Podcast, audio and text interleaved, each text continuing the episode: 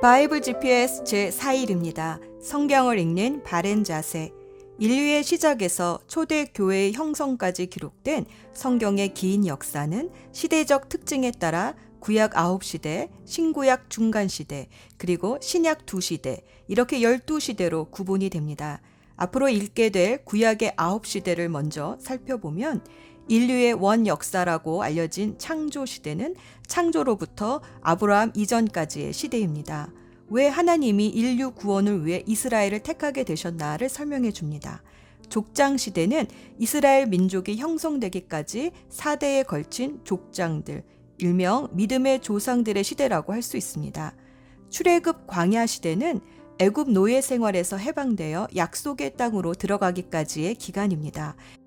이 기간은 한마디로 하나님을 예배하는 민족으로 준비되고 훈련받는 기간입니다. 출애굽 광야 시대를 거쳐 비로소 제사장 나라로 선택하신 이스라엘 민족이 태어납니다. 노예 생활까지 합하면 430년의 기간인데 노예 생활에 대해선 요셉을 알지 못하는 새 왕이 일어나니 라는 기록 외엔 별다른 기록이 없습니다. 성경은 어디에 포커스를 두느냐에 따라 몇백 년의 역사도 이름들과 혹은 한 줄 요약으로 넘어갑니다. 가나안 정복 시대는 약속의 땅을 정복해가는 과정으로 각 지파별 기업이 형성되던 시기입니다. 기업은 단순히 땅이 아니라 하나님이 우리에게 주신 권리입니다. 그런데 기업을 빼앗기면 하나님이 우리에게 주신 권리를 빼앗기는 것입니다. 그래서 기업을 빼앗기는 것은 죄입니다. 기근, 게으름, 술 취함, 전쟁의 죄가 들어오면 이 기업을 빼앗깁니다. 죄가 들어와 기업을 빼앗기면 고통에 빠집니다. 하나님께서 이 기업을 되찾아 주시는 것이 회복의 역사입니다. 또 당시 가나안 땅에는 자신이 낳은 아이를 우상의 제물로 바치고 동물과도 성관계를 하는 등 죄악이 창궐해서 하나님은 이스라엘을 통해 그 죄악을 심판하고 정복하게 하셨습니다. 사사 시대 정복한 땅에서 지파 공동체로서의 나라를 이루었지만 하나님 말씀이 아닌 자기 소견에 오른 대로 살다가 고통을 당하자 하나님은 사사들을 보내주셔서 구원해 주셨습니다. 통일 왕국 시대는 사울, 다윗, 솔로몬 왕이 다스리던 시대입니다. 이스라엘은 영토나 국력 면에서 전성기를 이루었습니다. 겉에서 보면 최고의 국력을 자랑했던 시절은 솔로몬 왕 같지만 사실 영적인 면에서 다윗 왕이 하나님 나라의 대리 통치자로서의 본을 보여주었습니다. 그래서 하나님은 이 다윗 왕국을 통해 메시아가 오실 것이라는 약속을 주셨습니다. 분열 왕국 시대는 솔로몬의 노년에 하나님을 배교하고 우상 숭배를 하자 그의 아들 르호보암 때에 이스라엘이 남과 북으로 분열이 되어 각각의 길을 가게 된 시대입니다. 하지만 북이스라엘은 200여 년 만에 BC 722년 아시리아에 의해 패망하고 남유다는 350여 년 만에 결국 바벨론에 의해 BC 586년 망하고 맙니다. 포로 시대는 다윗 왕국을 이어오던 남유다가 바벨론의 포로로 잡혀가 고난을 받는 시대입니다. 하지만 그곳에서 고난을 통해 유다 백성이 하나님께로 돌아오고 말씀 중심의 신앙 공동체를 이루어 갑니다. 그리고 예레미야 선지자를 통해 주신 약속대로 70년 만에 예루살렘으로 돌아오게 됩니다. 포로 귀환 시대는 하나님의 약속대로 페르시아의 고레스 왕을 사용하셔서 귀환 칙령을 내리게 하셔서 1차, 2차, 3차의 귀환을 통해 예루살렘에서 성벽과 성전을 다시 세우게 하셨습니다. 여전히 페르시아의 속국으로 국가의 형태는 사라졌지만 말씀 중심의 신앙 공동체가 세워졌습니다. 이렇게 구약의 아홉 시대가 끝이 나면 신구약 중간 시대가 열립니다. 하나님은 말라기 선지자를 마지막으로 세례 요한이 나타날 때까지 약 400년간 선지자를 보내지 않으셨지만 세계사적으로는 알렉산더의 헬레니즘이 전 세계를 퍼져가며 급속한 변화를 겪는 시대가 신구약 중간 시대입니다. 아브라함으로부터 신구약 중간 시대까지 약 2000년의 시간이 길어 보이지만 특징을 보면 이렇게 10개의 시대로 나누어질 수 있습니다. 이런 시대적인 배경을 따라 구약 성경을 앞으로 쭉 읽어 보겠습니다. 오늘의 여정 창세기 37장에서 50장까지 요셉을 통해 이스라엘을 이집트로 인도하신 하나님의 섭리를 읽어보겠습니다. 70여 명 밖에 되지 않았던 한 부족이 남자 장정만 60만 명의 이스라엘 민족으로 불어날 수 있도록 하나님은 이집트를 이스라엘의 인큐베이터처럼 사용하셨습니다. 만약 이스라엘이 가나안 땅에 그냥 있었다면 열두 아들들은 결혼하여 다들 여기저기 흩어져 하나의 민족을 이루기는 힘들었을 것입니다. 오늘 성경의 주요 지명은 요셉이 애굽의 노예로 팔려가기까지 거쳤던 헤브론 골짜기, 세겜, 도단, 그리고 이집트의 고센 땅까지의 여정입니다. 요셉은 야곱의 열두 아들 중에 열한 번째 아들이었지만 야곱은 그에게 채색 옷을 입혀주고 열두 아들 중에 장자로 삼았습니다. 그런데 요셉은 눈치도 없이 형들에게 자신이 꾼 꿈 자랑을 하기도 하고 형들의 잘못을 아버지에게 고자질하기도 했으니 형들의 미움을 받는 것은 어쩌면 당연했습니다. 결국 형들은 요셉을 애굽의 노예로 팔아버리고 요셉의 채색 옷을 찢어 순념소에 피를 묻힌 후 아버지 야곱에게 요셉이 들 짐승에 찢겨 죽었다라고 거짓말을 했습니다. 야곱이 아버지 이삭을 속였던 것처럼 야곱의 아들들도 아버지 야곱을 속였습니다. 요셉은 비록 형들에게 미움을 받아 애굽으로 팔려갔지만 하나님은 이 고난을 통해 미성숙했던 요셉을 성숙시켜 주십니다. 나중에 요셉이 자신의 형들을 만나 한 이야기를 들어보면 알 수 있습니다. 창세기 45장 7에서 8절 말씀. 하나님이 나를 형님들보다 앞서서 보내신 것은 하나님이 크나큰 구원을 베푸셔서 형님들의 목숨을 지켜 주시려는 것이었고 또 형님들의 자손을 이 세상에 살아남게 하시려는 것입니다. 그러므로 실제로 나를 이리로 보내신 것은 형님들이 아니라 하나님이십니다. 하나님이 나를 이리로 보내셔서 바로의 아버지가 되게 하시고 바로의 온 집안의 최고의 어른이 되게 하시고 이집트의 온 땅의 통치자로 세우신 것입니다. 육신의 눈으로 보면 자신을 노예로 팔아버린 형들을 이때다 하고 복수하고도 남았을 텐데 하나님의 눈으로 이 모든 상황을 보는 요셉은 이것이 하나님의 섭리임을 깨닫고 오히려 형님들을 위로하며 신앙 고백을 합니다. 하나님만이 하실 수 있는 일을 내가 어떻게 하겠습니까? 그래서인지 요셉의 일생에는 여호와 하나님이 함께 하심으로라는 말이 참 많이 나옵니다. 보디발의 아내가 유혹할 때에도 요셉은 내가 어찌 하나님 앞에서 죄를 짓겠냐며 뿌리쳤습니다. 요셉의 일생은 노예로 있던지 애굽의 총리로 있던지 늘 하나님 앞에서 살았습니다. 하나님 앞에서라는 말을 라틴어로는 코람 데오라고 한답니다. 자기 중심성을 내려놓고 하나님 중심, 코람 데오의 삶을 사는 사람은 회개는 있어도 후회는 없는 삶을 살게 됩니다. 하나님께서 사람의 모든 연약함을 합력하여 선을 이루어 주시는 은혜의 삶을 살기 때문입니다. 예수 전망대 창세기 49장 10절 말씀 유다에게서 왕이 끊어지지 않을 것이고 유다에게서 다스리는 자가 끊임없이 나올 것이다. 야곱은 죽기 전에 열두 아들을 축복하면서 창세기 3장 15절에서 예언되었던 여자의 자손이 이 유다의 가문을 통해 왕으로 태어날 것이다 라고 예언했습니다. 유다는 요셉이 형제들에게 죽임을 당할 때에도 목숨을 살려주자 하였고 베냐민을 애굽으로 보내야만 했을 때에도 자신이 목숨을 걸고 지키겠다라고 나섰습니다. 하나님은 이 유다의 후손으로 여자의 자손, 즉 메시아가 태어나게 하십니다.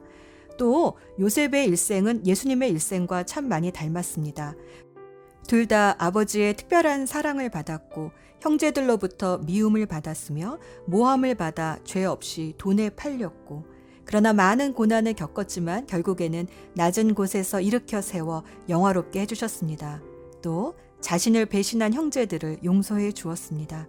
예수님의 흔적을 닮은 요셉의 일생을 보면서 하나님은 이렇게 예수님의 흔적을 닮은 사람들을 통해 구원의 역사를 이어가시는구나 싶습니다. 기도합시다.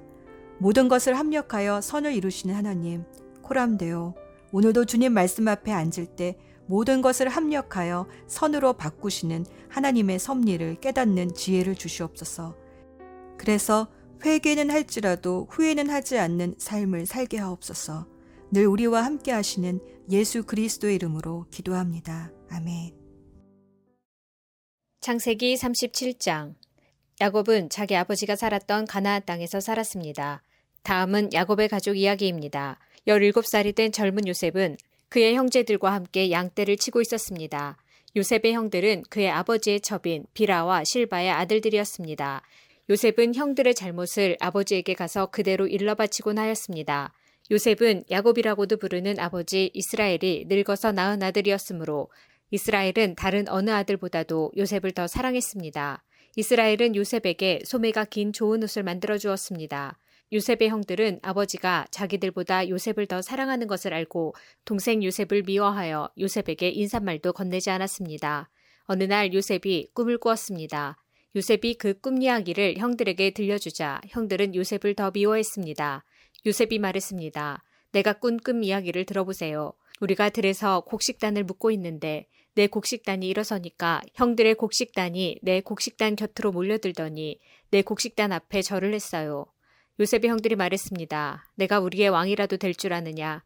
내가 정말로 우리를 다스리게 될 줄 아느냐? 요셉의 형들은 요셉이 말한 꿈 이야기 때문에 그 전보다도 더 요셉을 미워했습니다. 그 후에 요셉이 또 꿈을 꾸었습니다. 요셉은 그 꿈 이야기를 또 형들에게 들려주었습니다. 들어보세요. 내가 또 꿈을 꾸었어요. 꿈에서 보니까 해와 달과 별 11개가 나에게 절을 했어요. 요셉은 그 꿈 이야기를 자기 아버지에게도 했습니다. 그러자 요셉의 아버지는 요셉을 꾸짖었습니다. 그게 도대체 무슨 꿈이냐?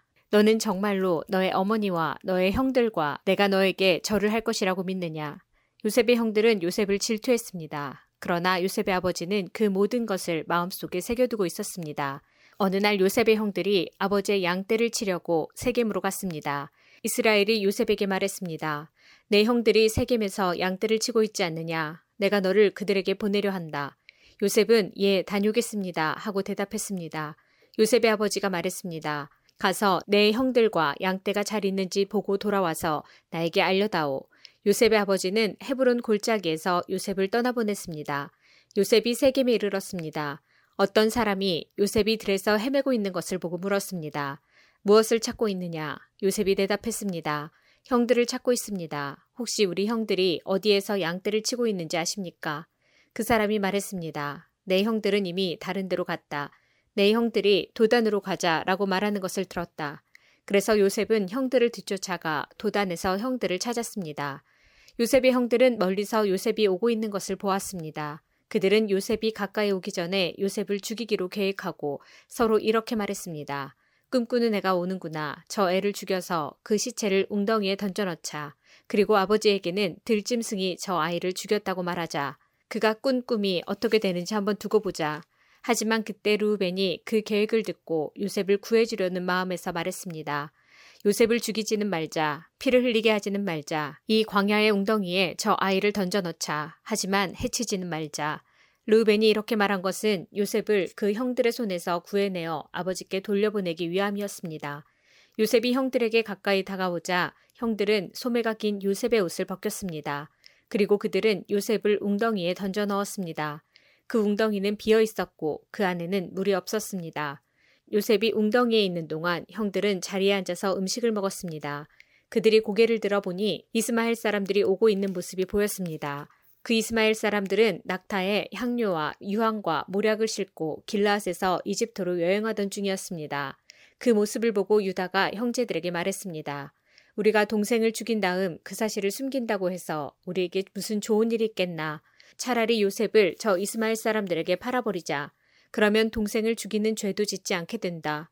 그래도 저희는 우리 동생이고 우리와 피와 살을 나눈 형제가 아니냐. 그러자 다른 형들도 모두 유다의 말에 찬성했습니다. 그러는 동안 미디안 상인들이 지나갈 때 형들은 요셉을 웅덩이에서 꺼내어 은 20세계를 받고 이스마엘 사람들에게 팔았습니다. 이스마엘 사람들은 요셉을 이집트로 데리고 왔습니다. 요셉의 형들이 요셉을 이스마엘 사람들에게 팔았을 때 르우벤은 거기에 없었습니다. 르우벤이 웅덩이로 돌아와 보니 요셉이 보이지 않았습니다. 르우벤은 너무나 슬퍼서 자기 옷을 찢었습니다. 그 후에 르우벤은 다른 형제들에게 돌아와서 말했습니다. 아이가 보이지 않는다. 이제 나는 어떻게 하면 좋으냐? 요셉의 형들은 염소 한 마리를 죽여서 그 피를 요셉이 입었던 소매가 긴 옷에 묻혔습니다. 그리고 나서 그들은 그 옷을 자기 아버지에게 가지고 갔습니다. 그들이 말했습니다. 이 옷을 주었습니다. 혹시 아버지 아들의 옷이 아닌지 잘 살펴보십시오. 야곱이 그 옷을 살펴보고 말했습니다. 내 아들의 옷이 맞다. 사나운 들짐승이 요셉을 잡아먹었나 보구나.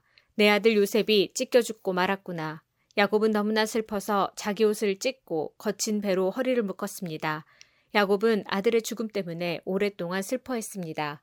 야곱의 모든 아들과 딸들이 야곱을 위로하려 했지만 야곱은 위로를 받으려 하지 않았습니다. 야곱이 말했습니다. 나는 울다가 죽어서 내 아들에게로 갈 것이다 하며 야곱은 아들 요셉을 위해 울었습니다. 그러는 동안 요셉을 산 사람들은 요셉을 이집트로 데리고 가서 보디발에게 팔았습니다. 보디발은 파라오의 신하였고 왕궁 경호대의 대장이었습니다. 창세기 38장 그 무렵에 유다는 자기 형제들 곁을 떠났습니다. 유다는 히라라는 사람과 함께 살았습니다. 히라는 아둘람 마을 사람이었습니다. 유다는 그곳에서 어떤 가나안 여자를 아내로 맞아들였습니다. 그 여자의 아버지 이름은 수아였습니다. 유다는 그 여자와 잠자리를 같이 했습니다. 여자가 임신을 하여 아들을 낳았습니다. 유다는 아들의 이름을 엘이라고 지었습니다. 그 후에 여자가 또 아들을 낳았습니다. 여자는 그 아들의 이름을 오난이라고 지었습니다. 그 후에 여자가 또 아들을 낳았습니다. 여자는 그 아들의 이름을 셀라라고 지었습니다. 여자가 셀라를 낳은 곳은 거십이었습니다. 유다는 다말이라는 여자를 자기의 첫째 아들 엘에게 아내로 주었습니다. 엘은 유다의 맏아들이었습니다. 그러나 엘은 여호와께서 보시기에 나쁜 일을 했으므로 여호와께서 엘을 죽이셨습니다. 그러자 유다가 엘의 동생 오난에게 말했습니다. 가서 너의 죽은 형의 아내와 같이 자거라. 그렇게 해서 내 형의 자손을 낳아주는 것이 내 의무다. 그러나 오나는 그렇게 해서 자손을 얻더라도 그 자손은 자기 자손이 되지 않는다는 것을 알았습니다.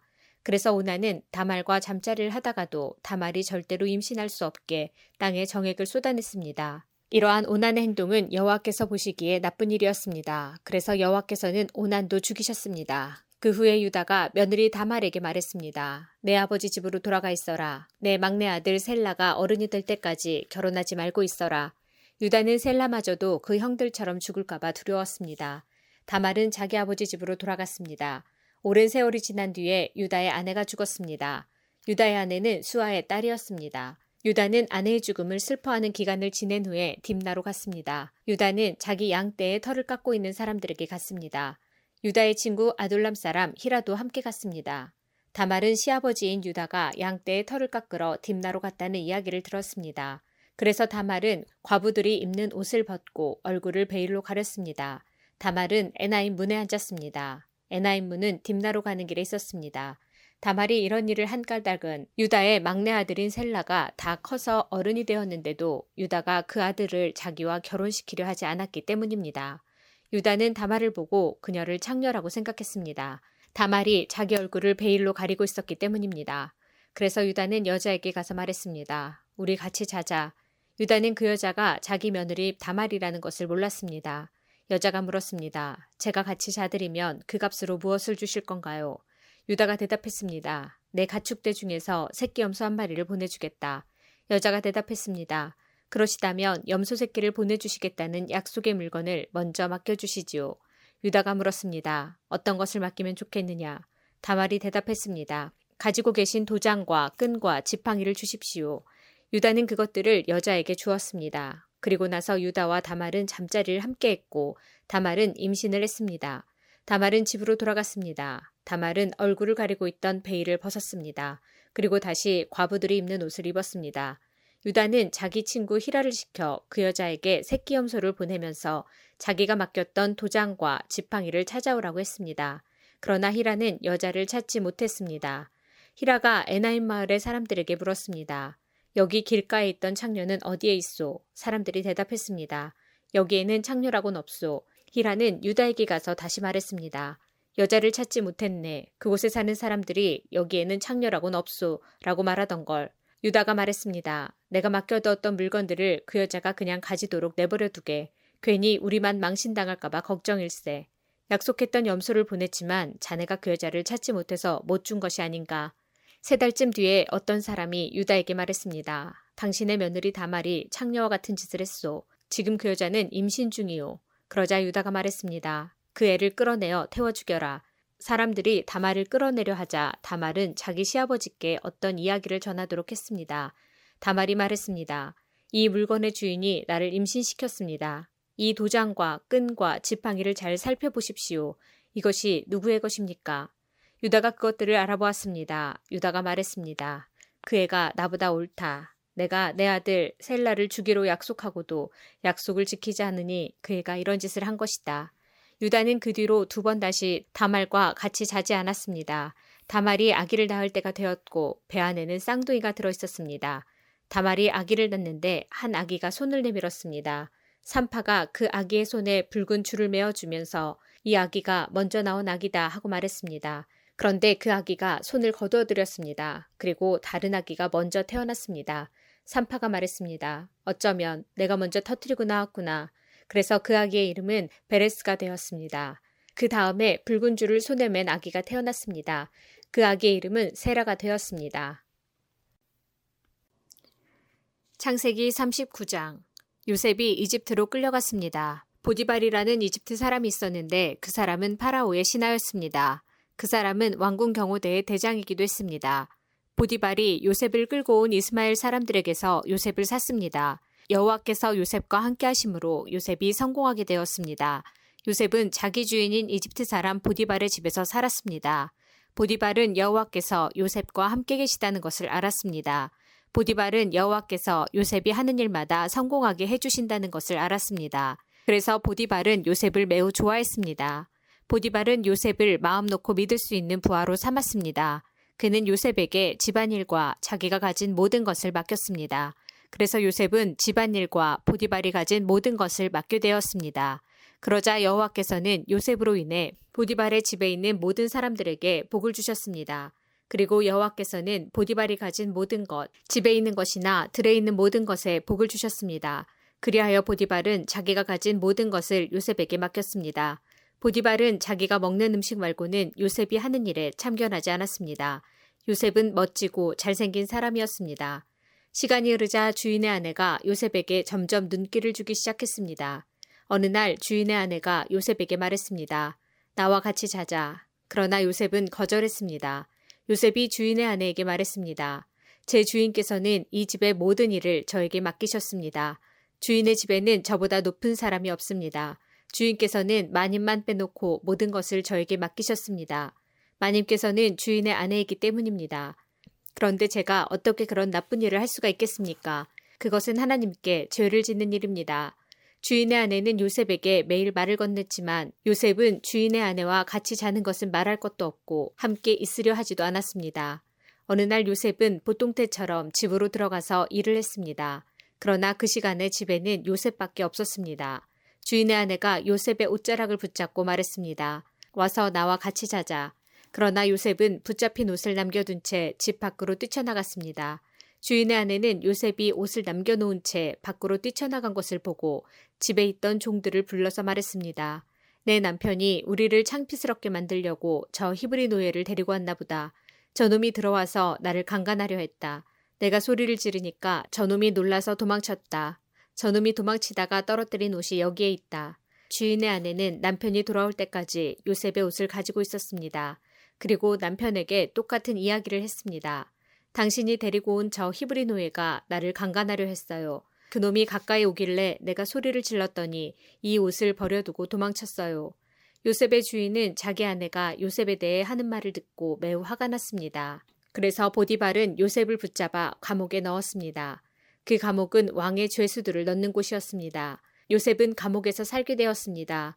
하지만 여호와께서는 요셉과 함께 계셨으며 요셉에게 한결같은 사랑을 베푸셨습니다. 그래서 요셉을 간수장의 마음에 들게 하셨습니다. 간수장은 요셉에게 감옥에 있는 모든 죄수를 맡겼습니다. 요셉은 감옥에서 이루어지는 모든 일들을 맡았습니다.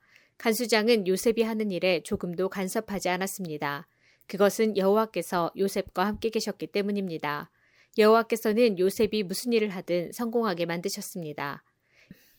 창세기 40장 이 일이 있은 뒤에 이집트 왕의 신하 가운데 두 사람이 이집트 왕에게 미움을 샀습니다. 그들은 왕에게 포도주를 바치던 신하와 빵을 바치던 신하였습니다. 파라오는 포도주를 바치던 신하와 빵을 바치던 신하에게 화를 냈습니다. 그래서 파라오는 그들을 경호대 대장의 집안에 있는 감옥에 집어넣었습니다. 그곳은 바로 요셉이 갇혀있던 감옥이었습니다. 경호대 대장은 요셉에게 두 죄수의 시중을 들게 했습니다.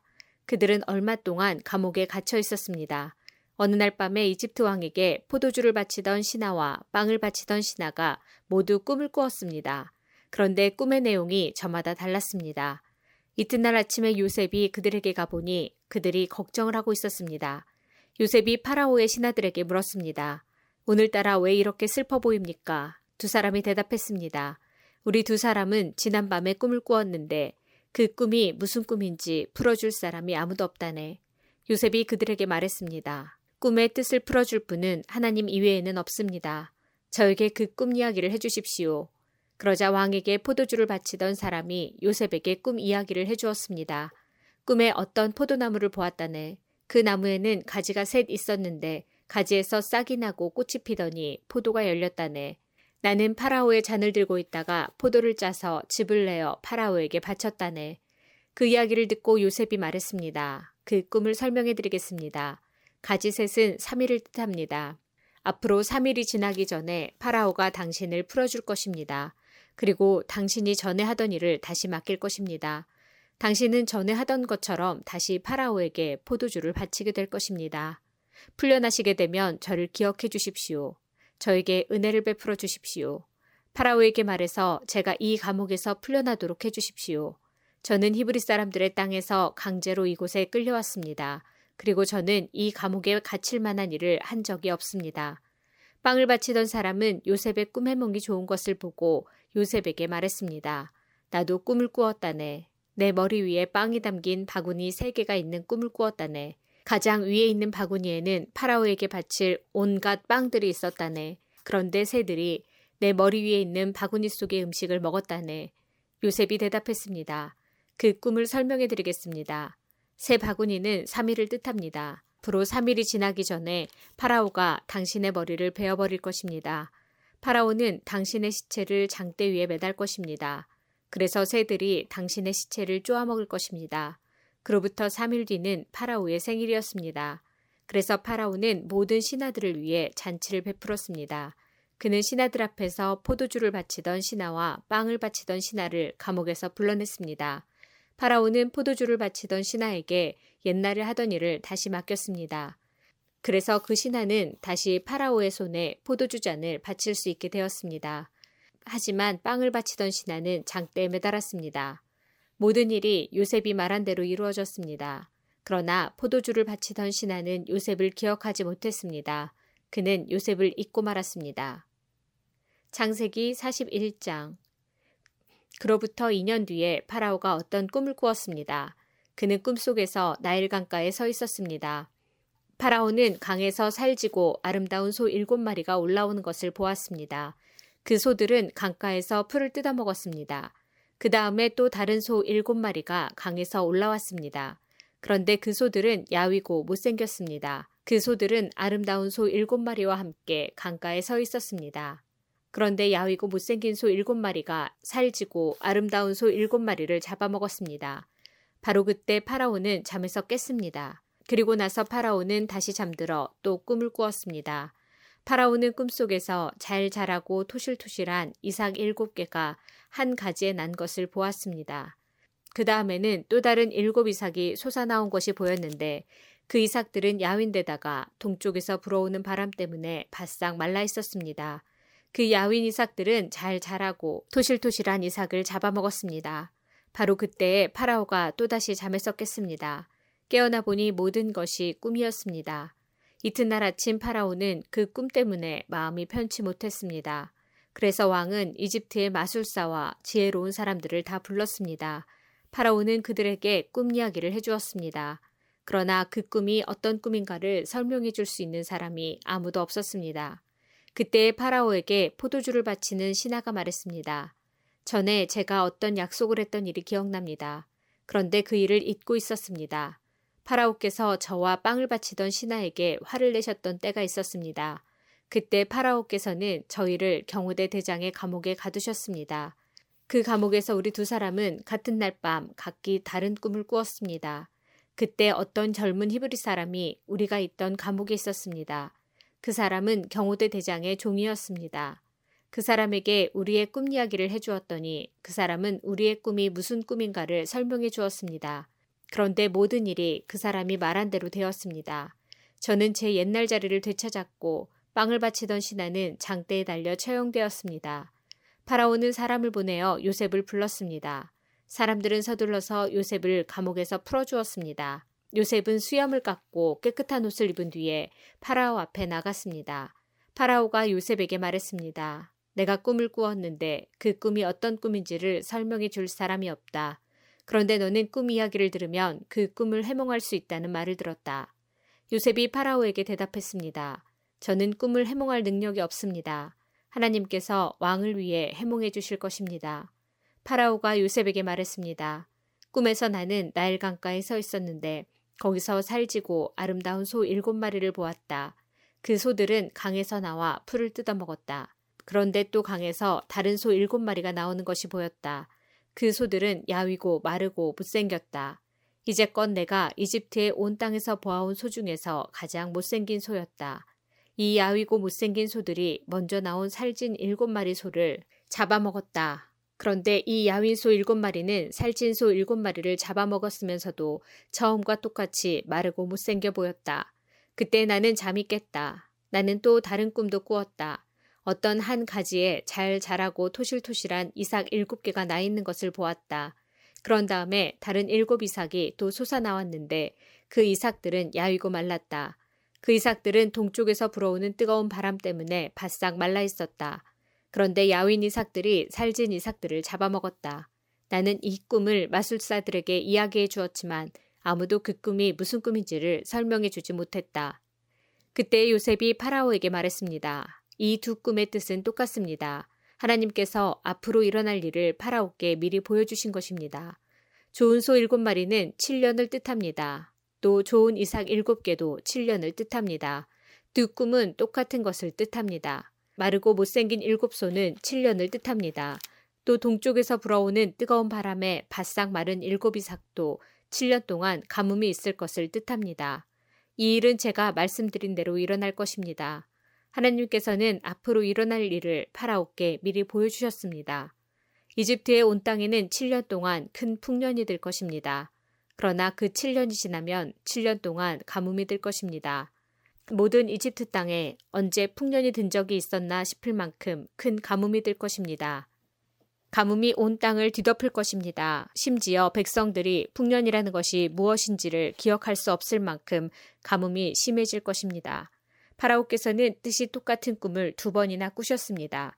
그것은 하나님께서 이 일을 이루시기로 굳게 작정하셨기 때문입니다. 더구나 하나님께서는 이 일을 곧 이루실 것입니다. 그러니 파라오께서는 매우 지혜롭고 현명한 사람을 뽑으셔서 그 사람에게 이집트 땅을 맡기십시오. 그리고 모든 이집트 땅에 관리들을 세우셔서 풍년이 드는 동안 이집트 땅에서 나는 식물의 5분의 1을 거두어 들으십시오. 그 관리들은 앞으로 있을 풍년 기간 동안 생산될 모든 식물을 거두어 들여야 합니다. 그들은 왕의 권위에 힘입어 곡물을 성마다 쌓아두고 지켜야 합니다. 나중을 위해 그 식물을 저장해 두어야 합니다. 그 식물은 이집트 땅에 닥쳐올 7년 동안의 가뭄 때 써야 할 것입니다. 그렇게 하면 7년 동안 가뭄이 들어도 이집트 백성은 죽지 않을 것입니다. 요셉의 말은 파라오가 듣기에 매우 훌륭한 의견이었습니다. 파라오의 모든 신하들도 같은 생각이었습니다. 그래서 파라오는 신하들에게 요셉보다 이 일을 더 잘할 사람이 어디에 있겠는가? 이 사람에게는 정말로 하나님의 영이 있도다 하고 말했습니다. 파라오가 요셉에게 말했습니다. 하나님께서 이 모든 일을 그대에게 보여주셨다. 그대만큼 지혜롭고 현명한 사람은 없다. 나는 내 왕궁을 그대에게 맡긴다. 모든 백성들이 그대에게 복종할 것이다. 그대보다 높은 사람은 나밖에 없도다. 파라오가 또 요셉에게 말했습니다. 자, 내가 그대에게 모든 이집트 땅을 맡긴다. 그리고 자기 손가락에서 왕의 도장이 찍힌 반지를 빼서 요셉의 손가락에 끼워 주었습니다. 그리고 요셉에게 고운 세마포 옷도 주었습니다. 그리고 요셉의 목에 금목걸이를 걸어 주었습니다.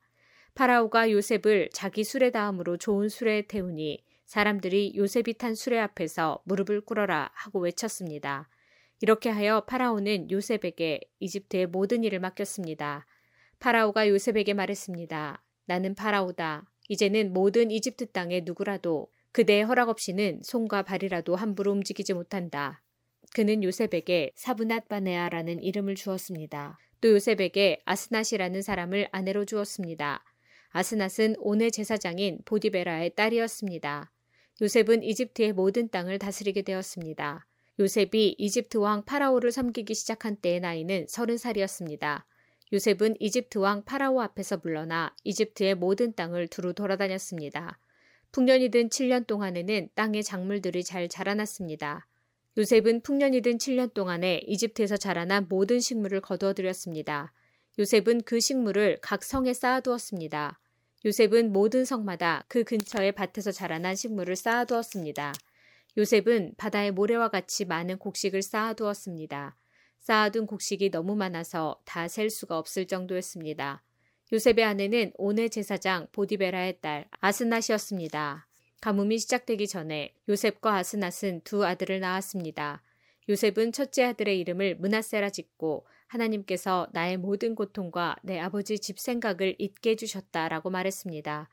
요셉은 둘째 아들의 이름을 에브라임이라 짓고 내가 고통받던 이 땅에서 나에게 자녀를 주셨다 하고 말했습니다. 이집트 땅에 7년 동안의 풍년이 다 끝났습니다. 그리고 나서 요셉이 말한 대로 7년 동안의 가뭄이 시작되었습니다. 모든 땅의 백성들에게 먹을 것이 없었습니다. 하지만 이집트에는 먹을 것이 있었습니다. 모든 이집트 땅에 가뭄이 심해지자 백성들이 파라오에게 먹을 것을 달라고 부르짖었습니다. 그러자 파라오가 모든 이집트 백성에게 요셉에게 가거라, 요셉이 하라는 대로 하여라 하고 말했습니다. 어디를 가도 가뭄이 들지 않은 곳이 없었습니다. 그래서 요셉은 창고를 열어서 이집트 백성들에게 곡식을 팔았습니다. 왜냐하면 이집트 땅에도 가뭄이 심했기 때문입니다. 모든 땅의 백성들이 곡식을 사기 위해 이집트의 요셉에게 왔습니다. 온 세계에 심한 가뭄이 들었기 때문이었습니다. 창세기 42장 야곱이 이집트에 곡식이 있다는 이야기를 듣고 자기 아들들에게 말했습니다.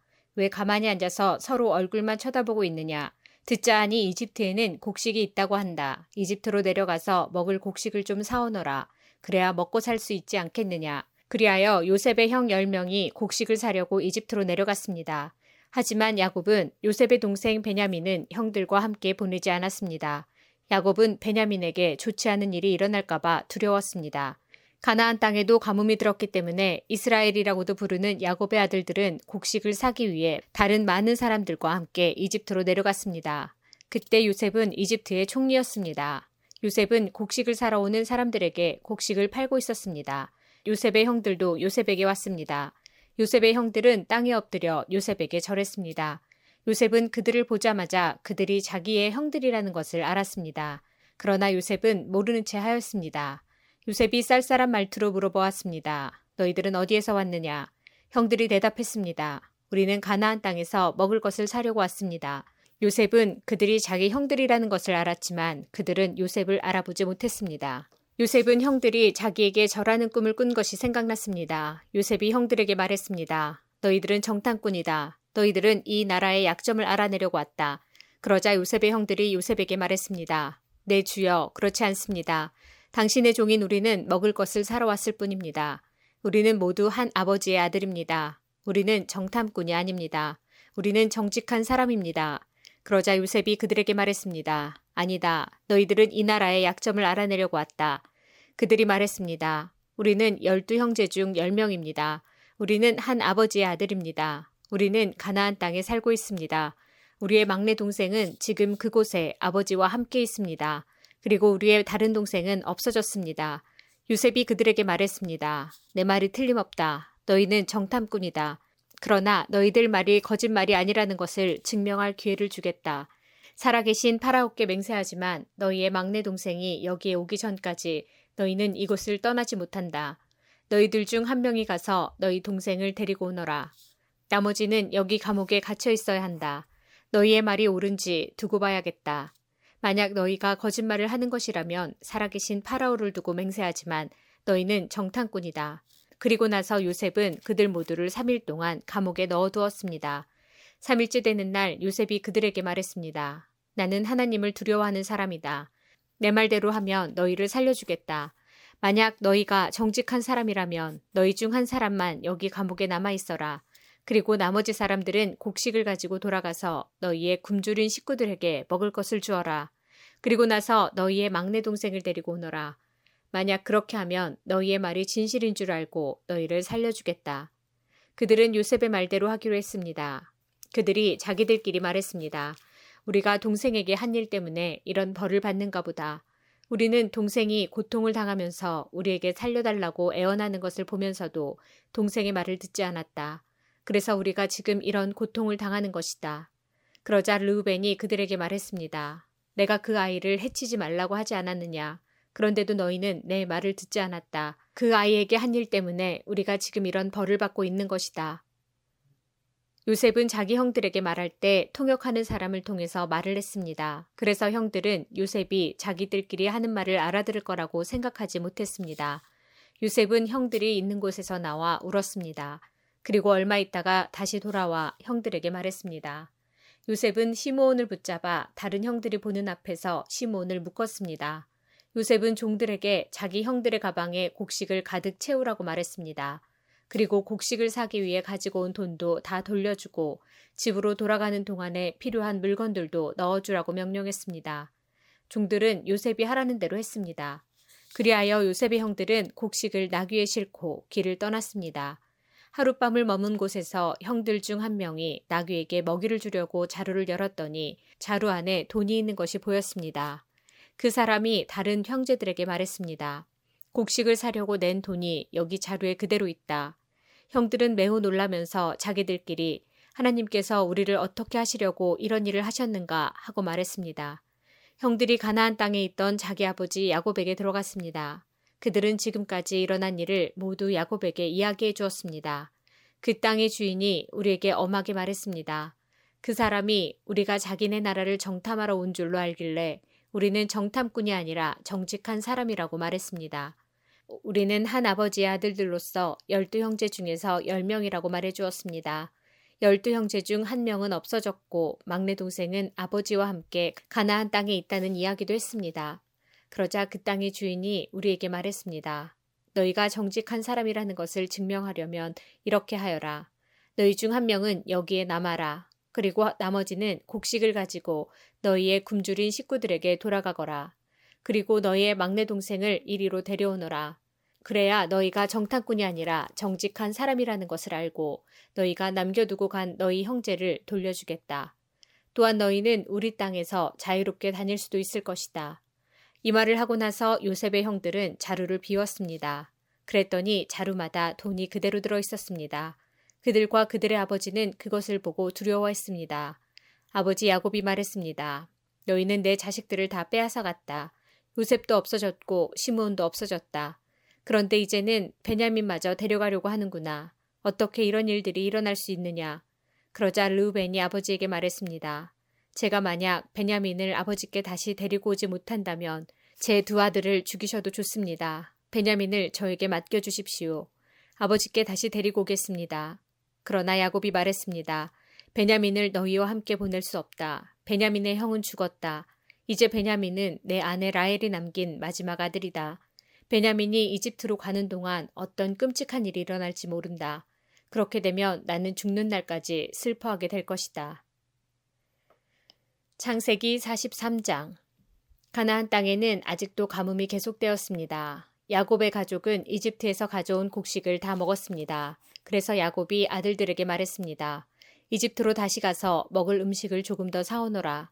그러자 유다가 야곱에게 말했습니다.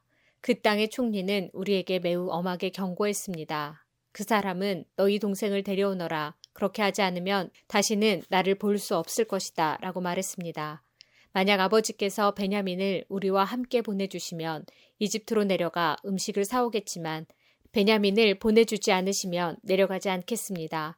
그 땅의 총리가 우리에게 경고했습니다. 베냐민을 데리고 오지 않으면 다시는 우리를 보지 않겠다고 말입니다. 이스라엘이라고도 부르는 야곱이 말했습니다. 왜 그 사람에게 다른 동생이 있다고 말했느냐? 너희가 나에게 큰 고통을 주는구나. 야곱의 아들들이 대답했습니다. 그 사람이 우리와 우리 가족에 대해서 자세히 물어보았습니다. 그 사람은 너희 아버지가 아직 살아계시냐? 너희에게 다른 동생이 있느냐? 하고 물어보았습니다. 우리는 그저 그의 물음에 대답했을 뿐입니다. 그 사람이 나머지 동생을 데리고 오라고 말할 줄을 우리가 어떻게 알았겠습니까? 그때 유다가 아버지 이스라엘에게 말했습니다. 베냐민을 우리와 함께 보내주십시오. 그러시면 지금 당장 떠나겠습니다.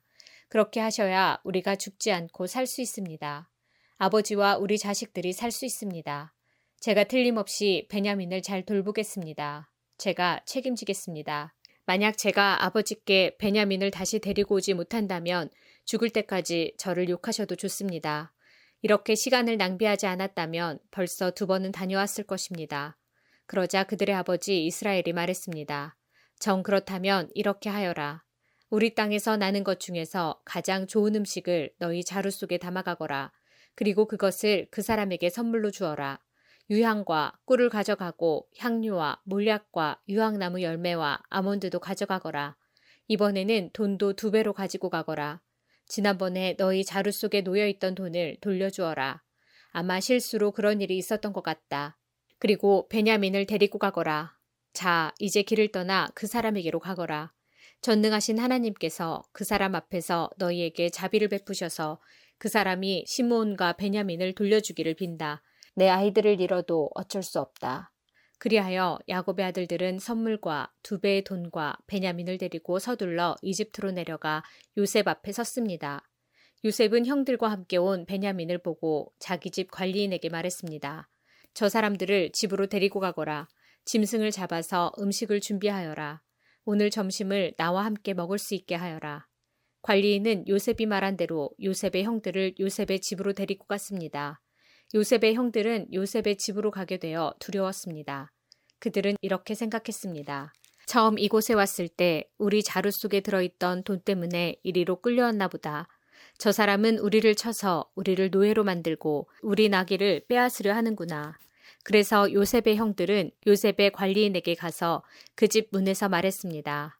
나의 주여, 우리는 전에 이곳에 음식을 사러 온 적이 있습니다. 음식을 사가지고 집으로 돌아가다가 하룻밤을 묵은 곳에서 자루를 풀어보니 돈이 자루 속에 그대로 들어 있었습니다. 우리는 그 돈을 돌려드리려고 이렇게 그대로 가지고 왔습니다. 그리고 음식을 살 돈도 따로 가지고 왔습니다. 우리 자루 속에 돈을 넣은 사람이 누구인지 우리는 모르겠습니다. 그러자 관리인이 대답했습니다. 괜찮습니다. 두려워하지 마십시오. 당신들 아버지의 하나님이 되시며 당신들의 하나님이 되시는 분께서 그 돈을 자루 속에 넣어 주셨을 것입니다.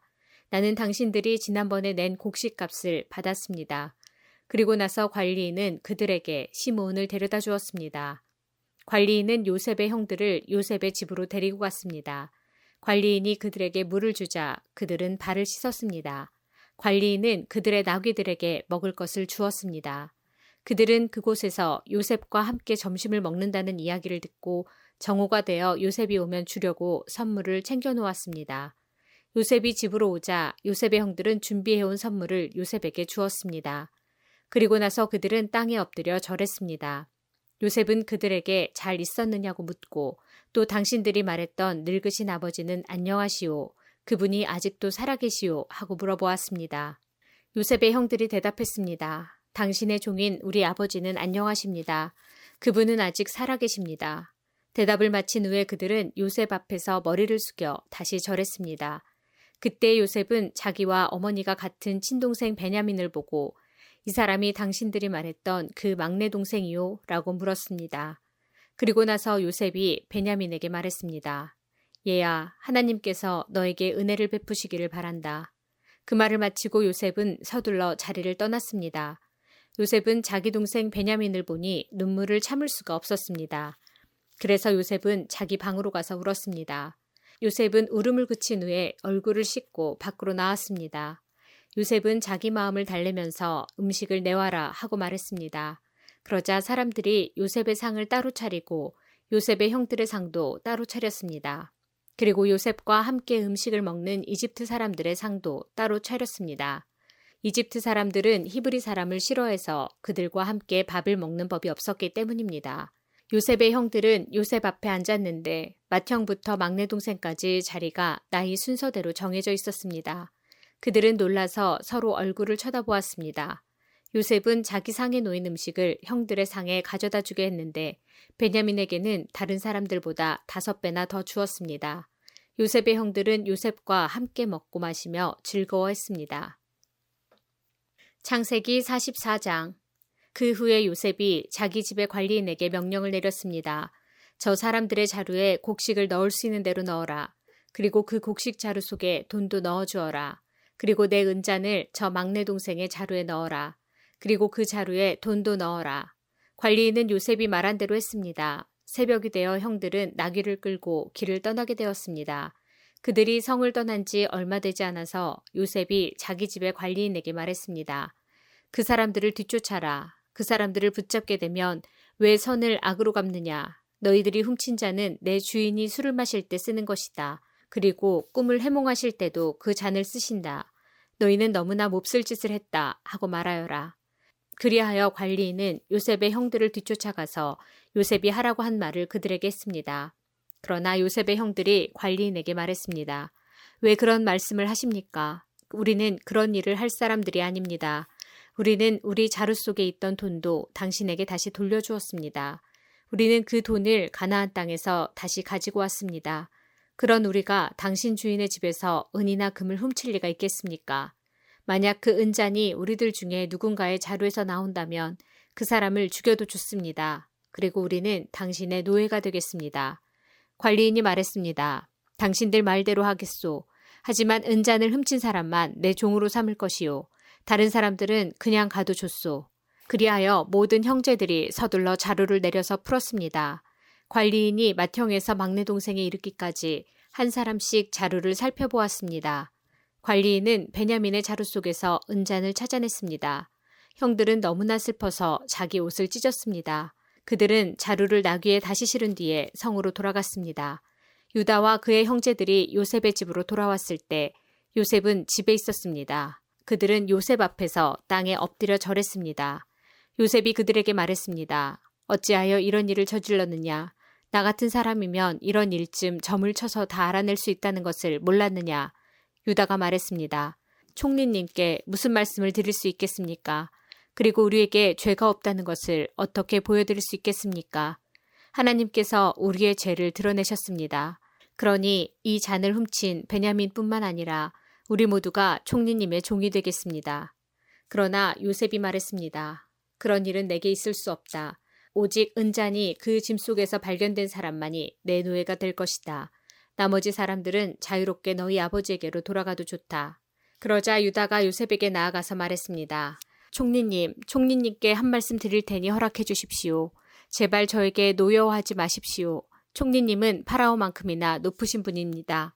전에 저희가 여기 왔을 때 총리님은 너희에게 아버지나 다른 형제가 있느냐 하고 물어보셨습니다. 그때 저희는 저희에게는 늙으신 아버지가 계십니다. 그리고 동생도 있습니다. 저희 동생은 아버지가 늙으셨을 때 낳은 아들인데 저희 막내 동생의 형은 죽었습니다. 그래서 그 막내 동생은 그 어머니의 마지막 남은 아들이 되었습니다. 우리 아버지는 그 아이를 매우 사랑하십니다. 라고 대답했습니다. 그러자 총리님은 저희에게 그 동생을 나에게 데려오너라. 그 사람을 보고 싶다. 하고 말씀하셨습니다.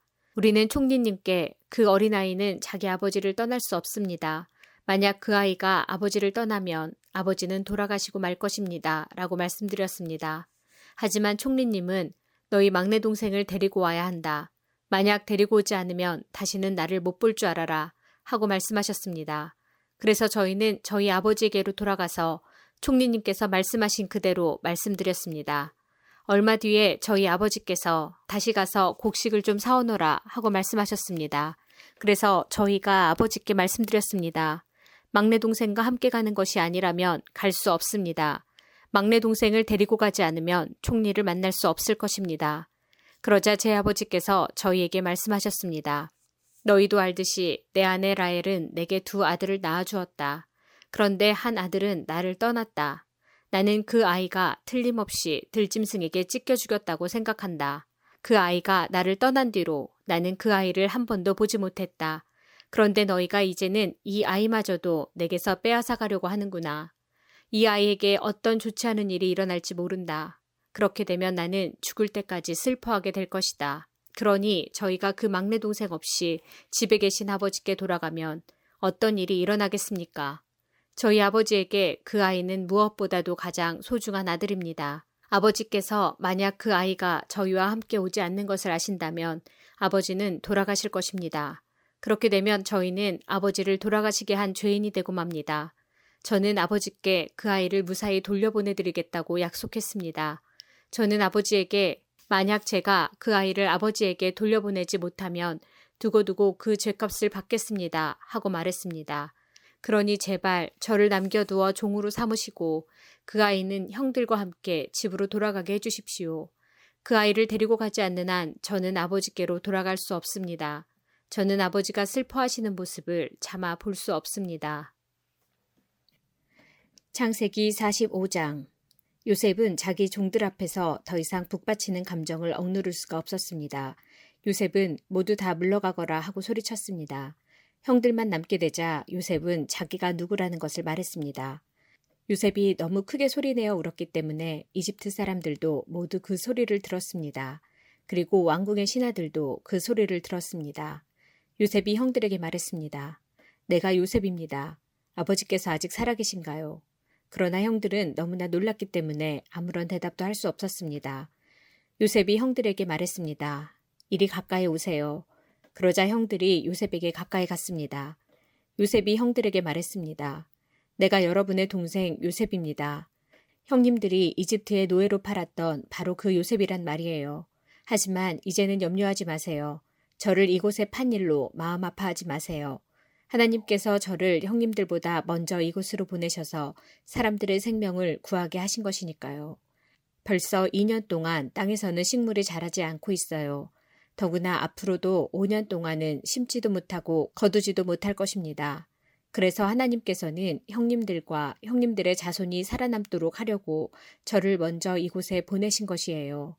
그러니 저를 이곳에 보내신 분은 형님들이 아니라 하나님이십니다. 하나님께서 저를 이집트의 왕의 가장 높은 신하로 만드셨습니다. 왕궁의 모든 일을 제가 맡고 있답니다. 저는 모든 이집트 땅의 주인입니다. 그러니 서둘러 이곳을 떠나서 아버지에게로 가세요. 가셔서 아버지에게 이렇게 말씀드려 주세요. 아버지의 아들 요셉이 이렇게 말했습니다. 하나님께서 저를 온 이집트의 주인으로 만드셨습니다. 어서 저에게로 내려오셔서 고센 땅에서 사십시오. 그렇게 하시면 저와 가까운 곳에서 사실 수 있습니다. 그리고 아버지의 자녀들과 손자들과 양떼와 소떼와 아버지가 가지신 모든 소유도 저와 가까운 곳에 있을 수 있습니다. 앞으로도 5년 동안 가뭄이 있을 터이니 제가 아버지를 보살펴 드리겠습니다. 그래서 아버지와 아버지의 가족과 아버지께서 가지신 모든 소유가 굶주리는 일이 없도록 하겠습니다. 형님들이나 내 동생 베냐민이 직접 봐서 알겠지만 지금 이 말을 하고 있는 나는 정말로 요셉이랍니다. 그러니 내가 이집트에서 얼마나 높은 사람이 되었는가를 아버지에게 말씀드리세요. 형님들이 보신 일을 모두 말씀드리세요. 자, 이제 서둘러서 아버지를 모셔오세요. 이 말을 마치고 요셉은 자기 동생 베냐민을 껴안고 울었습니다. 베냐민도 울었습니다. 그리고 요셉은 형들 모두에게 입을 맞추었습니다. 요셉은 형님들을 껴안으면서 울었습니다. 그제야 비로소 형들도 요셉과 말을 했습니다. 요셉의 형들이 왔다는 소식이 파라오의 궁전에 전해지자 파라오와 그의 신하들이 매우 기뻐했습니다. 파라오가 요셉에게 말했습니다. 그대의 형제들에게 짐승들 등에 짐을 싣고 가나안 땅으로 돌아가라고 말하시오. 그리고 나서 아버지와 다른 식구들을 이곳으로 모시고 오라고 말하시오. 내가 그들에게 이집트에서 가장 좋은 땅을 주겠소. 그리고 그들은 우리의 가장 좋은 음식도 먹게 될 것이오. 이집트의 수레를 몇 대 가지고 가서 어린아이와 아내들을 데리고 오라고 말하시오.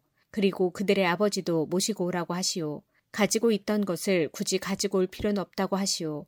이집트에 있는 가장 좋은 것을 우리가 그들에게 줄 것이요. 그리하여 이스라엘의 아들들은 파라오의 말대로 했습니다. 요셉은 파라오가 명령한 대로 그들에게 술에 몇 대를 주었고 여행할 때 필요한 음식도 주었습니다. 요셉은 형들에게 갈아입을 옷도 챙겨주었습니다. 특별히 베냐민에게는 갈아입을 옷을 다섯 벌이나 주었고 은 300세겔도 주었습니다. 요셉은 자기 아버지에게 이집트의 가장 좋은 물건들을 나귀 10마리에 실어 보냈습니다. 그리고 암나귀 10마리에는 아버지가 이집트로 오는데 필요한 곡식과 빵과 다른 음식들을 실어 보냈습니다. 그리고 나서 요셉은 자기 형제들에게 길을 떠나라고 했습니다. 요셉의 형제들이 길을 떠날 때 요셉은 그들에게 집으로 돌아가는 길에 서로 다투지 마세요 하고 말했습니다. 그리하여 요셉의 형제들은 이집트를 떠나 가나안 땅에 있는 아버지 야곱에게로 돌아갔습니다. 그들이 야곱에게 말했습니다. 요셉이 아직 살아 있습니다. 요셉은 이집트의 총리가 되었습니다. 그들의 아버지는 너무나 놀라 그들의 말을 믿으려 하지 않았습니다. 요셉의 형제들은 요셉이 했던 말을 빠짐없이 야곱에게 들려주었습니다. 야곱은 요셉이 자기를 이집트로 모셔가기 위해 보낸 수레들을 보고서야 제정신이 들었습니다. 이스라엘이라고도 부르는 야곱이 말했습니다. 내 아들 요셉이 아직 살아있다니 죽기 전에 가서 그 아이를 만나봐야겠다. 창세기 46장 그리하여 이스라엘이라고도 부르는 야곱은 가지고 있던 것을 다 챙겨서 길을 떠났습니다.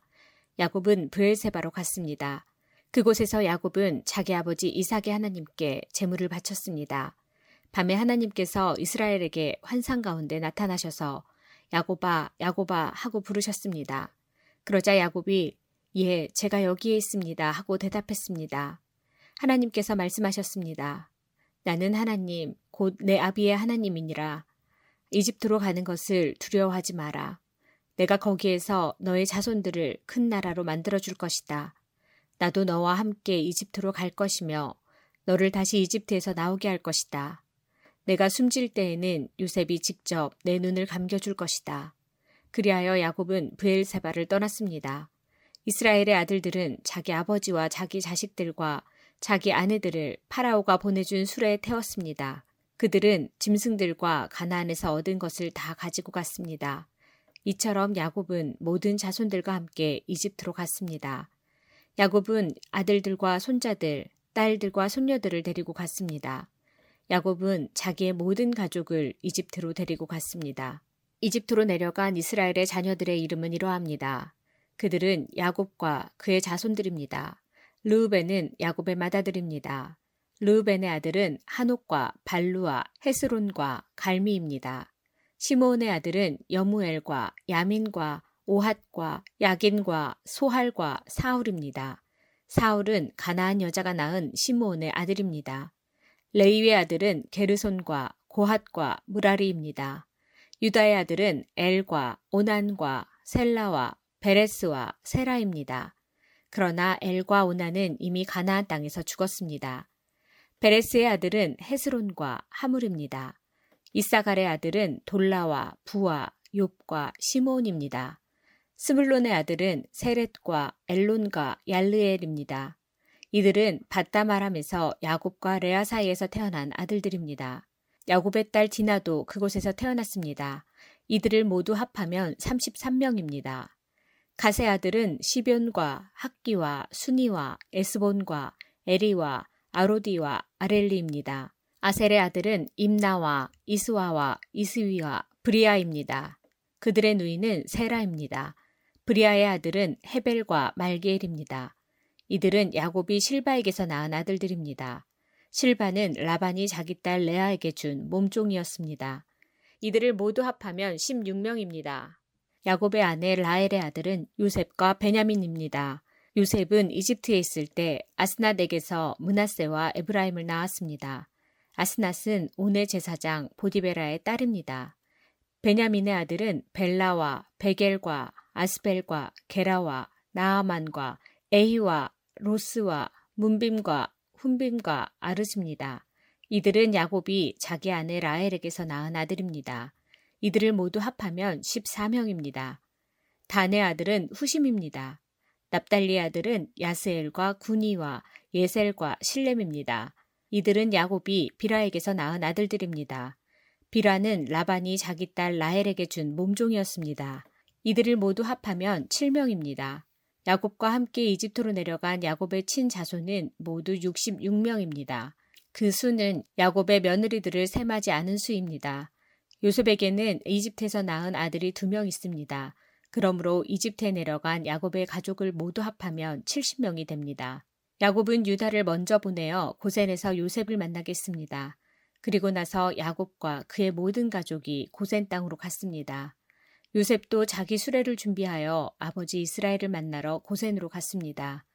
요셉은 자기 아버지를 보자마자 아버지의 목을 껴안고 오랫동안 울었습니다. 이스라엘이 요셉에게 말했습니다. 너의 살아있는 모습을 이렇게 보게 되었으니 나는 이제 죽어도 좋구나. 요셉이 자기 형제들과 아버지의 가족에게 말했습니다. 저는 이제 왕에게 가서 이렇게 말씀드리겠습니다. 제 형제들과 제 아버지의 가족이 가나안 땅을 떠나 저에게로 왔습니다. 그들은 목자로서 가축을 치는 사람들입니다. 그들은 양과 소와 모든 재산을 가지고 왔습니다. 파라오가 형님들을 부르셔서 너희는 무슨 일을 하는 사람들이냐 하고 물으시면 이렇게 대답하십시오. 왕의 종인 우리는 평생토록 가축을 쳐왔습니다. 우리 조상들도 같은 일을 했습니다. 그러면 왕은 형님들을 고센 땅에서 살게 하실 것입니다. 고센 땅은 이집트 사람들이 사는 곳에서 멀리 떨어져 있습니다. 이집트 사람들은 목자들과 함께 있는 것을 싫어합니다. 창세기 47장 요셉이 파라오에게 가서 말했습니다. 제 아버지와 형제들이 가나안에서 이리로 왔습니다. 그들은 양과 소와 모든 재산을 가지고 왔습니다.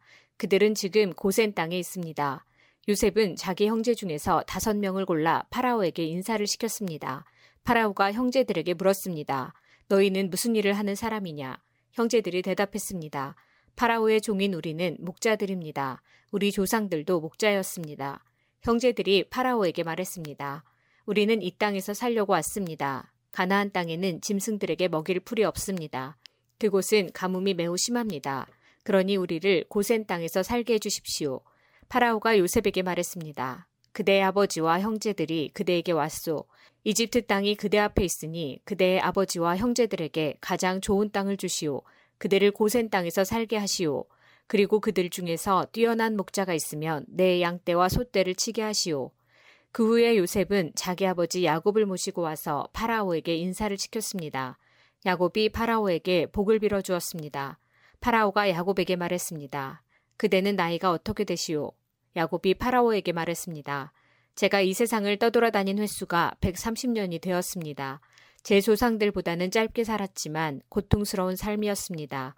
이 말을 하고 나서 야곱은 다시 파라오에게 복을 빌어주고 그 앞에서 물러나왔습니다. 요셉은 파라오가 말한 대로 자기 아버지와 형제들에게 이집트에서 가장 좋은 땅을 주었습니다. 그 땅은 라암세스 성에서 가까웠습니다. 그리고 요셉은 자기 아버지와 형제들과 그들의 모든 식구에게 필요한 음식을 주었습니다. 가뭄이 더 심해져서 온 땅 어느 곳에도 먹을 것이 없었습니다. 이집트 땅과 가나안 땅은 가뭄 때문에 살기가 더욱 힘들어졌습니다. 요셉은 이집트와 가나안에 돈이란 돈은 다 모아들였습니다. 사람들은 곡식을 사기 위해 요셉에게 돈을 치렀습니다. 요셉은 그 돈을 파라오의 왕궁으로 가지고 갔습니다. 그러자 얼마 지나지 않아 이집트와 가나안 사람들의 돈은 다 떨어지고 말았습니다. 그래서 그들은 요셉에게 나아가 먹을 것을 좀 주십시오. 돈이 다 떨어졌다고 해서 총리님이 보시는 앞에서 죽을 수야 없지 않겠습니까? 라고 말했습니다. 요셉은 이렇게 대답했습니다. 돈이 다 떨어졌다면 가축을 가지고 오너라. 그러면 먹을 것을 주겠다. 그리하여 사람들은 가축들을 요셉에게 가지고 왔습니다. 요셉은 말과 양과 소와 나귀를 받고 대신 먹을 것을 주었습니다. 이처럼 요셉은 그 해의 가축을 받고 대신 먹을 것을 주었습니다. 그 다음 해에 백성들이 요셉에게 와서 말했습니다. 이제 우리에게는 남은 돈이 없습니다. 그리고 우리 짐승들도 다 총리님의 것이 되었습니다. 이제는 우리 몸과 우리 땅 말고는 남은 것이 없습니다. 우리와 우리 땅이 총리님 보시는 앞에서 죽게 되어 버렸습니다. 우리 땅을 사시고 그 대신 먹을 것을 주십시오. 그러면 우리는 우리 땅과 더불어 파라오의 종이 되겠습니다. 밭에 심을 씨앗을 좀 주십시오. 그러면 우리는 죽지 않고 살 것입니다. 그리고 땅도 못 쓸 땅이 되지 않을 것입니다. 그리하여 요셉은 이집트의 모든 땅을 사들여 파라오의 것으로 만들었습니다. 모든 이집트 사람이 요셉에게 자기 밭을 팔았습니다. 가뭄이 너무 심했기 때문입니다. 이제 모든 땅은 파라오의 것이 되었습니다. 요셉은 이집트의 이쪽 끝에서 저쪽 끝까지의 모든 백성들을 노예로 만들었습니다. 요셉이 사들이지 않은 땅은 제사장들의 땅뿐이었습니다. 제사장들은 파라오가 주는 것으로 먹고 살았기 때문에 땅을 팔 필요가 없었습니다. 제사장들은 음식을 살 돈을 가지고 있었습니다. 요셉이 백성들에게 말했습니다. 내가 너희와 너희 땅을 사들여서 왕에게 드렸다. 이제 내가 너희에게 씨앗을 줄 터이니 그것을 너희 밭에 심어라. 추수 때가 되면 너희가 거둔 것의 5분의 1을 파라오께 바쳐야 한다. 나머지 5분의 4는 너희가 가져도 좋다. 그것을 씨앗으로도 이용하고 너희와 너희 가족과 너희 자식들의 음식으로 삼도록 하여라. 백성들이 말했습니다. 총리님은 우리 목숨을 구해주셨습니다. 총리님의 뜻이라면 우리는 파라오의 노예가 되겠습니다. 그리하여 요셉은 이집트에 법을 세웠습니다. 그 법은 오늘날까지 내려오고 있습니다. 땅에서 나는 모든 것의 5분의 1은 파라오의 것입니다. 파라오의 것이 되지 않은 땅은 제사장들의 땅뿐이었습니다. 이스라엘 백성들은 그 뒤로도 이집트의 고센 땅에서 살았습니다. 그들은 그곳에서 재산도 얻고 자녀들도 많이 낳아서 번성하게 되었습니다. 이스라엘이라고도 부르는 야곱은 이집트에서 17년을 살았습니다. 그래서 야곱의 나이는 147살이 되었습니다. 이스라엘은 자기가 곧 죽을 것이라는 것을 알고 아들 요셉을 불러 말했습니다. 내가 나에게 효도할 마음이 있다면 내 손을 내 다리 아래에 넣어라. 그리고 나를 이집트 땅에 묻지 않겠다고 약속하여라. 내가 죽으면 나를 이집트에서 옮겨서 내 조상들이 누워 계신 곳에 묻어라. 요셉은 아버지 말씀대로 하겠습니다. 하고 대답했습니다. 야곱이 말했습니다. 그렇게 하겠다고 약속하여라. 이에 요셉은 그렇게 하겠다고 야곱에게 약속했습니다. 그러자 이스라엘은 침대 맡에 엎드려 하나님께 예배드렸습니다. 창세기 48장 얼마 후 요셉은 아버지가 매우 편찮으시다는 이야기를 들었습니다. 그래서 요셉은 두 아들 문하세와 에브라임을 데리고 아버지께로 갔습니다. 요셉이 오자 누군가가 이스라엘이라고도 부르는 야곱에게 당신의 아들 요셉이 당신을 보러 왔습니다 하고 말해 주었습니다. 야곱은 몸이 너무 약해져서 가까스로 침대에 앉을 수 있었습니다. 야곱이 요셉에게 말했습니다. 전능하신 하나님께서 가나안 땅 루스에서 나에게 나타나셨다. 하나님께서는 그곳에서 나에게 복을 주셨다. 하나님께서 나에게 말씀하셨다. 내가 너에게 많은 자손을 주고 많은 백성의 아버지로 삼아주겠다. 내 자손에게 이 땅을 영원히 주겠다. 내 두 아들은 내가 오기 전에 이곳 이집트에서 태어났지만 이제부터 그 애들은 내 아들이다. 에브라임과 문하세는 르우벤이나 시므온과 마찬가지로 내 아들이 될 것이다. 너에게 다른 자녀가 생긴다면 그 애들도 내 자식이 될 것이다. 하지만 그 애들도 에브라임과 문하세와 마찬가지로 땅을 받게 될 것이다. 내가 바단에서 왔을 때 라헬은 가나안 땅에서 죽었다. 그때 우리는 에브라 쪽으로 가던 중이었다. 라헬이 죽어서 나는 너무나 슬펐다. 나는 라헬을 에브라스로 가는 길가에 묻어주었다. 에브랏은 지금의 베들레헴입니다. 야곱은 요셉의 아들들을 보고 이 아이들은 누구냐 하고 물었습니다. 요셉이 자기 아버지에게 말했습니다. 이 아이들은 제 아들들입니다. 하나님께서 이곳 이집트에서 이 아이들을 저에게 주셨습니다. 야곱이 말했습니다. 저 아이들에게 복을 빌어줄 테니 가까이 데리고 오너라. 그때의 야곱은 나이가 많아서 눈이 어두웠습니다. 요셉은 아이들을 야곱에게 가까이 데리고 갔습니다. 야곱은 아이들에게 입을 맞추고 안아주었습니다.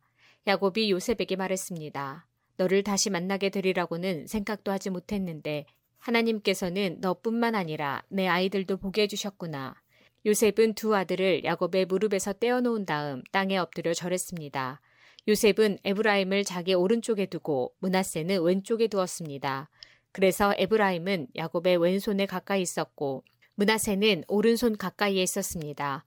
요셉은 아이들을 야곱에게 가까이 데리고 갔습니다. 그러나 야곱은 자기 팔을 엇갈리게 해서 오른손을 작은 아들인 에브라임의 머리 위에 얹고 왼손은 맏아들인 문하세의 머리 위에 얹었습니다. 그리고 나서 그는 요셉에게 복을 빌어주며 이렇게 말했습니다. 내 조상 아브라함과 이삭이 섬겼던 우리 하나님, 지금까지 내 평생토록 내 목자가 되어주신 하나님, 모든 어려움에서 나를 구해주신 하나님, 이제 기도드리오니 이 아이들에게 복을 주십시오. 제 이름이 이 아이들을 통해 알려지게 해주십시오. 제 조상 아브라함과 이삭의 이름이 이 아이들을 통해 알려지게 해주십시오. 이 아이들이 이 땅 위에서 많은 자손을 가지게 해주십시오. 요셉은 아버지가 오른손을 에브라임의 머리 위에 얹은 것이 잘못되었다고 생각했습니다. 그래서 요셉은 아버지의 손을 붙잡아 에브라임의 머리 위에서 문하세의 머리 위로 옮기려 했습니다. 요셉이 아버지에게 말했습니다. 아버지, 손을 잘못 얹으셨습니다. 문하세가 맏아들이니 오른손을 문하세의 머리 위에 얹으셔야 합니다. 그러나 요셉의 아버지는 그 말을 듣지 않고 이렇게 말했습니다. 나도 안다, 내 아들아, 나도 안다. 문하세는 크게 되어 많은 자손을 가지게 될 것이다. 하지만 문하세의 동생이 더 크게 될 것이다. 동생의 자손은 한 나라를 이룰 만큼 많아질 것이다. 그날의 야곱은 문하세와 에브라임에게 복을 빌어 주었습니다. 이스라엘의 백성들 사이에서는 복을 빌 일이 있을 때 이렇게 말할 것이다. 하나님께서 너희를 에브라임과 문하세 같이 해주시길 바란다. 이처럼 야곱은 에브라임을 문하세보다 앞세웠습니다. 그리고 나서 야곱이 요셉에게 말했습니다. 나는 이제 죽을 것이다. 그러나 하나님께서는 너와 함께 계실 것이다. 하나님께서는 너를 내 조상의 땅으로 다시 데리고 가실 것이다. 너에게는 내 형제들보다 더 많은 땅을 주겠다. 내가 칼과 활로 아모리 사람들에게서 빼앗은 세겜 땅을 너에게 주겠다. 창세기 49장 야곱이 자기 아들들을 불러 말했습니다. 이리로 오너라. 너희에게 앞으로 무슨 일이 일어날지 말해주마. 야곱의 아들들아 와서 들어라. 너희 아버지 이스라엘의 말에 귀를 기울여라. 르우베나 너는 내 맏아들이다. 너는 나의 힘이고 내 능력의 첫 열매이다. 너는 가장 높고 가장 힘이 세다. 하지만 너는 물처럼 제멋대로라 앞으로 으뜸이 되지 못할 것이다. 내가 내 아버지의 침대에 올라가 그 침대를 더럽혔기 때문이다. 시몬과 레이는 형제다. 그들은 칼을 휘둘러 거친 일을 했다. 나는 그들이 하는 비밀스러운 이야기에 끼지 않을 것이며 그들과 만나 나쁜 일을 꾸미지 않을 것이다. 그들은 화가 난다고 사람들을 죽였다. 그들은 장난 삼아 소의 다리를 못 쓰게 만들었다. 노여움이 심하고 지나치게 잔인해서 그들에게 저주가 있을 것이다. 나는 그들을 야곱 지파 중에 나눌 것이다. 이스라엘 모든 지파 가운데 흩어 놓을 것이다.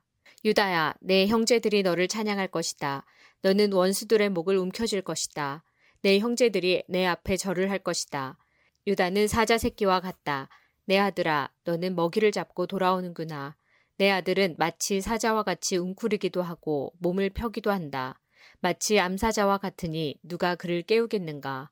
유다에게서 왕이 끊이지 않을 것이고 유다에게서 다스리는 자가 끊임없이 나올 것이다. 유다는 참된 왕이 올 때까지 다스릴 것이다. 온 나라는 그에게 복종할 것이다. 유다는 나귀를 포도나무에 매며 나귀 새끼를 가장 좋은 가지에 맬 것이다. 유다는 포도주로 자기 옷을 씻을 것이며 겉옷을 붉은 포도주에 빨 것이다.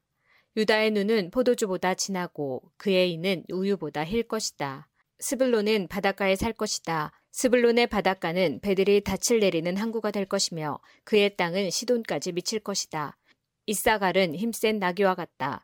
그는 짐을 싣고 웅크리고 있다. 이사갈은 쉴 곳을 만나면 좋아할 것이고 그런 땅을 만나면 기뻐할 것이다. 그는 자기 등을 들이밀어 짐을 싣고 노예가 될 것이다. 단은 이스라엘의 다른 지파들처럼 자기 백성을 다스릴 것이다. 단은 길가의 뱀과 같을 것이며 길가에 숨어 있는 독사와 같을 것이다. 그 뱀이 말의 다리를 물면 그 탄 사람이 뒤로 떨어질 것이다. 여호와여 저는 주의 구원을 기다립니다. 도둑들이 갓을 공격할 것이다. 하지만 갓은 도둑들과 싸워 이겨 도망가게 할 것이다. 아셀의 땅에서는 좋은 식물이 많이 나올 것이며 그에게서 왕께 바칠 음식이 나올 것이다. 납달리는 사랑스런 새끼 사슴들을 품에 안은 뛰노는 암사슴이다. 요셉은 열매를 많이 맺는 포도나무와 같고 샘물가에서 자라는 풍성한 포도덩굴과 같다. 요셉은 담 위의 가지가 무성한 포도나무와 같다. 사람들이 그를 화살로 맹렬히 공격하고 무섭게 활을 쏘아댄다. 그러나 요셉의 활이 더 잘 맞고 요셉의 팔이 더 힘세다. 요셉의 힘은 야곱의 전능하신 하나님에게서 오고 그의 능력은 이스라엘의 바위이신 목자에게서 온다. 내 아버지의 하나님께서 너를 도우시고 전능하신 하나님께서 너에게 복을 주신다. 하나님께서 하늘의 비로 너에게 복을 주시고 땅의 샘물로 너에게 복을 주신다. 내 아내들이 많은 아이들을 낳게 하심으로 너에게 복을 주시고 내 짐승들이 많은 새끼들을 낳게 하심으로 너에게 복을 주신다. 내 아버지의 받은 복은 영원한 산들의 복보다 크고 변치 않는 언덕들의 복보다 크다. 이 복이 요셉의 머리 위에 내리기를 자기 형제들과 헤어졌던 자의 이마에 내리기를 베냐민은 굶주린 늑대와 같다. 아침에는 사냥한 것을 먹으며 저녁에는 사로잡은 것을 찢는다. 이들은 이스라엘의 열두 지파입니다. 그리고 이 말은 그들의 아버지가 그들에게 한 말입니다. 아버지는 모든 아들에게 알맞은 복을 빌어주었습니다. 그리고 나서 이스라엘이 아들들에게 당부를 했습니다. 나는 곧 죽을 것이다. 내가 죽으면 조상들이 계신 햇사람 에브론의 밭에 있는 동굴에 나를 묻어다오.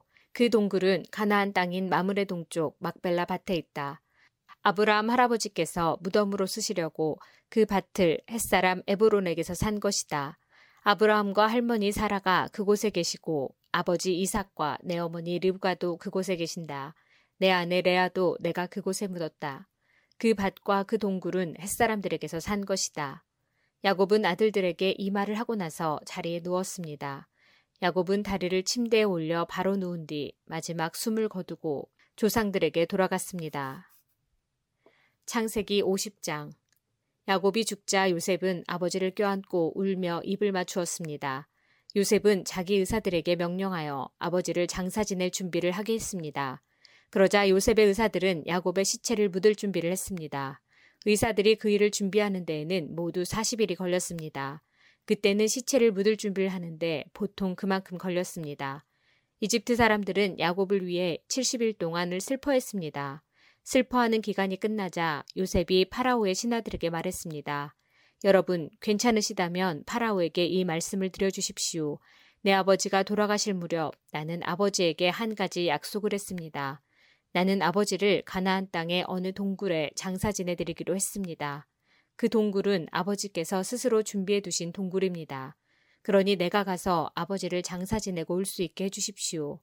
파라오가 대답했습니다. 그대의 약속을 지키시오. 가서 아버지를 장사 지내드리시오. 그리하여 요셉은 자기 아버지를 장사 지내러 갔습니다. 파라오의 모든 신하들과 파라오 궁전의 장로들과 이집트 땅의 모든 지도자들이 요셉을 따라갔습니다. 요셉의 모든 집안 사람들과 그의 형제들과 요셉의 아버지께 속한 집안 사람들은 어린아이들과 양떼와 소떼를 고센 땅에 남겨두고 요셉과 함께 갔습니다. 병거와 말을 탄 군인들도 요셉과 함께 갔습니다. 매우 엄청난 행렬이었습니다. 그들은 요단강 동쪽 아닷의 타작마당에 이르렀습니다. 그곳에서 그들은 이스라엘이라고도 부르는 야곱을 위해 큰 소리로 슬프게 울었습니다. 요셉은 아버지를 위해 7일 동안 슬피 울었습니다. 가나안에서 살던 백성들이 아닷의 타작마당에서 사람들이 슬퍼하는 모습을 보고 저 이집트 사람들이 크게 슬퍼하고 있구나 하고 말하면서 그곳의 이름을 아벨 미스라임이라고 불렀습니다. 이처럼 야곱의 아들들은 자기 아버지가 당부한 말씀대로 행했습니다. 그들은 아버지의 시체를 가나안 땅으로 모시고 가서 마므레 근처에 막벨라 밭에 있는 동굴에 장사 지냈습니다. 그 동굴과 밭은 아브라함이 햇사람 에브론에게서 산 것입니다. 아브라함은 무덤으로 쓰기 위해 그 동굴을 샀습니다. 요셉은 아버지를 장사 지내고 나서 이집트로 돌아갔습니다. 요셉과 함께 갔던 요셉의 형제들과 다른 모든 사람들도 이집트로 돌아갔습니다. 야곱이 죽은 후에 요셉의 형들이 말했습니다. 만약 요셉이 아직도 우리를 미워하면 어떻게 하지? 우리는 요셉에게 나쁜 짓을 많이 했어. 만약 요셉이 우리에게 복수를 하려고 하면 어떻게 하지? 그래서 그들은 요셉에게 사람을 보내어 이렇게 전하게 했습니다. 아우님의 아버지는 돌아가시기 전에 이렇게 당부하셨습니다. 너희는 몹쓸 짓을 했다. 너희는 요셉에게 죄를 지었다. 요셉에게 말해서 형들을 용서해 달라고 말하여라. 그러니 요셉이여, 제발 우리의 잘못을 용서해 주십시오. 우리는 아우님 아버지의 하나님의 종입니다. 요셉은 이 말을 전해 듣고 울었습니다. 요셉의 형들이 요셉을 찾아가서 요셉에게 절을 하며 말했습니다. 우리는 아우님의 종입니다. 그 말을 듣고 요셉이 형들에게 말했습니다. 두려워하지 마십시오. 하나님만이 하실 수 있는 일을 내가 어떻게 하겠습니까? 형님들은 나를 해치려고 했지만 하나님께서는 형님들의 악을 선으로 바꾸셨습니다. 그래서 오히려 많은 사람들의 생명을 구할 수 있었습니다. 그러니 두려워하지 마십시오. 내가 형님들과 형님들의 아이들을 돌봐드리겠습니다.